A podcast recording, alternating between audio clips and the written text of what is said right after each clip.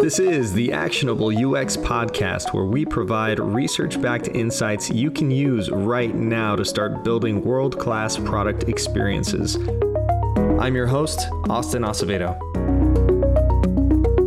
For each episode in the series, I'll present a new topic or effect, summarize a key scientific study related to that topic, and offer a few examples for how you can implement it today. This episode, we're talking about loss aversion.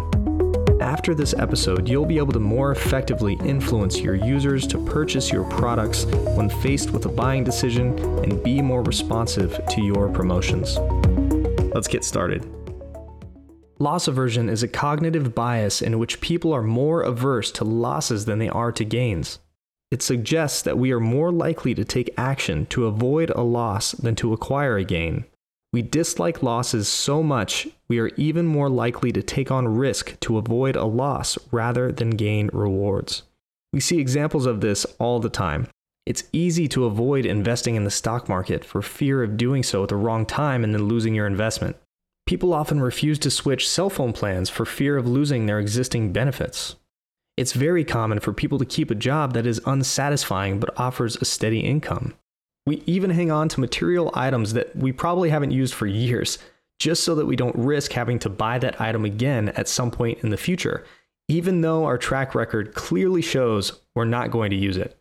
This phenomenon has been rigorously tested over the past 44 years, and it all started with David Kahneman and Amos Tversky. Kahneman and Tversky are two of the most prominent figures in the field of behavioral economics and cognitive psychology. Each of them have earned a Nobel Prize for their work and are known primarily for their breakthroughs in psychology of judgment and decision making. Loss aversion was first introduced in their 1979 paper, Prospect Theory An Analysis of Decision Under Risk. To better understand loss aversion, I'm going to talk briefly about prospect theory. Up until this point, it was broadly accepted that people are able to make rational decisions and primarily do so by weighing how much value they think they will attain from something. This is the basis of what's called utility theory. We all anecdotally have proof of this being accurate to some degree. When we think about buying a car, for example, we often have an inner criteria for what a good choice will be based on our particular needs. For example, I have a 13 month old at home, which requires us to pack a ton of stuff in the car bags, strollers, car seat, and so on. Although I'd love to be cruising in a two door Porsche, I'm definitely going to attain more value from an SUV. However, what utility theory fails to acknowledge is how we think about risk and how impactful perceived risk is on our decisions. Kahneman and Tversky's prospect theory challenges utility theory by suggesting that people weigh their perceptions of risk more heavily than the expected utility we expect to gain from something. We'll get more into prospect theory in another episode, but the takeaway here is that risk plays a huge role in how we make decisions, and we generally tend to be more risk averse when it comes to perceived losses. Kahneman and Tversky tested this theory by presenting study participants with the following problems. Just for fun, try to answer them for yourself as well. Problem 1. In addition to whatever you own, you have been given $1,000. You now have two choices Option A, you have a 50% chance of earning an additional $1,000. Option B, you get a guaranteed additional $500. Which do you choose? If you chose option B, a guaranteed additional $500, you are joined by the majority of Kahneman and Tversky's test subjects. How about this one? Problem 2. In addition to whatever you own, you have been given $2,000. Nice. You now have two choices. Option A, you have a 50% chance of losing $1,000. Option B, you have a guaranteed loss of $500. Which do you choose? If you chose option A to have a 50% chance of losing $1,000, you are again joined by the majority of test subjects. What these problems, as well as many others documented in the study, demonstrate is that losses feel disproportionately more painful than gains. The probabilities for the outcomes in these two problems are exactly the same, but our logic is clearly affected when we are presented with a perceived guaranteed loss. This is even the case when actual losses are very small. When we perceive to have something in our possession, it's particularly hard to let go.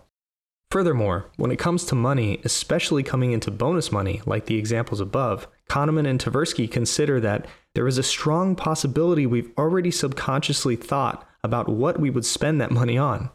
I don't know about you, but when reviewing these problems mentioned for the first time, as soon as I read you've been given $1,000, images started immediately flashing in my head for what I would spend this money on. You can imagine that this extends the effects of loss aversion because, in this example, that image, that object or experience we would want to spend that extra cash on in our minds is as good as ours. We emotionally have already decided that that's what we would want to buy. If we then are told that that money would no longer be available to us, it's easy to think of this as not just losing the money, but losing the thing that we actually wanted.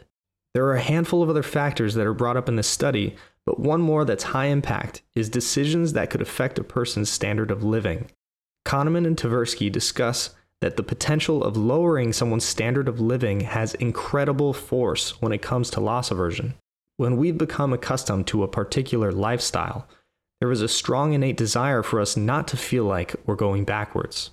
These test results have been replicated as recently as 2020 in a global study done by Columbia University's Mailman School of Public Health, effectively replicating Kahneman and Tversky's experiments with a 94% success rate. Learn how to implement this effect into your product after the break.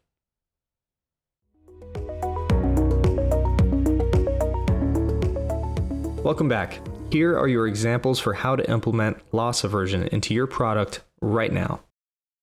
I'd like to note that it's important to be very thoughtful and even careful about how you incorporate loss aversion. This topic is rife with opportunity for accidental deceptive patterns. Deceptive patterns are techniques used to manipulate users into taking an action or making a decision that benefits the business without benefiting the user. Deceptive patterns may be effective in the short run, but have very high likelihood of negative consequences that could be fatal for a brand. They can quickly destroy trust with your users if they feel misled. They can have serious legal implications and ultimately can create significant bad publicity very quickly due to the effectiveness of word of mouth and social media. People also remember bad experiences longer than good experiences, so any frustration or confusion created by your app will likely stick with the user for a long time.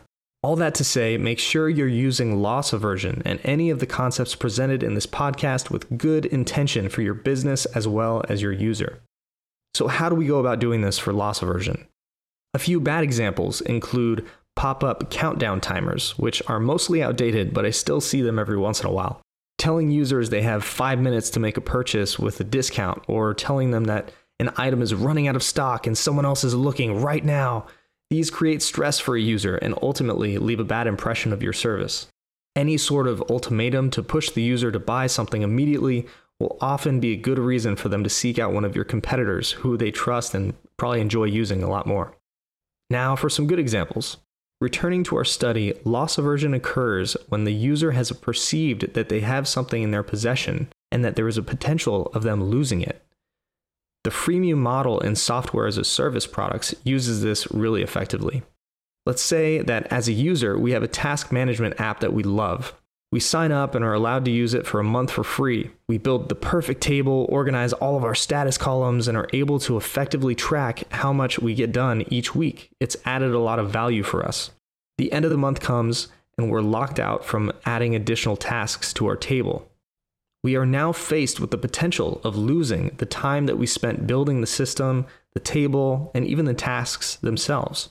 This creates an internal desire for us to want to subscribe to the service so that we avoid the loss of these things. Looking back at our study's point about standard of living, let's say through user engagement tracking, the task management app brand has found that a month is the perfect amount of time for a user to get accustomed to the value that the app has provided to them in their daily lives. After the month is up, the user hopefully doesn't want to go back to their disorganized lifestyle before using the app. Think about if a freemium model fits your product. Think about how you can allow your users to build something of value to them so that when the end of their trial arrives, they are motivated not to lose what they have built and choose to purchase your product. Is there a competitive element to your app or product? Can you create one? If so, leaderboards could be an effective way to use loss aversion. Let's say you have a leaderboard for which users use your app most frequently. You can encourage these users not to, quote, lose their position by completing a few more tasks in your app before leaving to do something else, for example.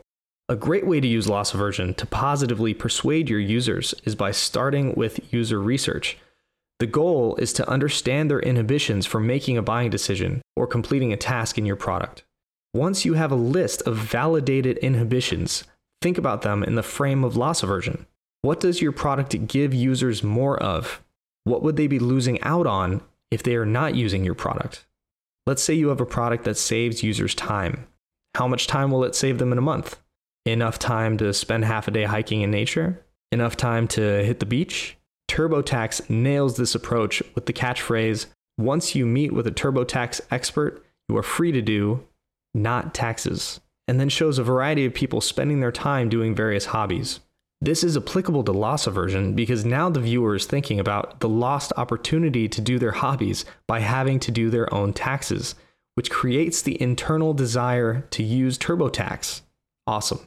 There's a lot of room for creativity here, but a very effective strategy for loss aversion is starting with understanding your users' objections. Think about them in the frame of what your users will lose out on by not using your product. Then communicate that to your users in your experience. That's it for this episode. If you'd like to dive deeper in today's concept or check out the rest of our content, please head to our website at theactionableuxpodcast.com. If you'd like to help support the show so we can continue to help you build better products, you can do that at our Patreon, which is www.patreon.com slash theactionableuxpodcast. Thank you for listening, and we'll see you next time.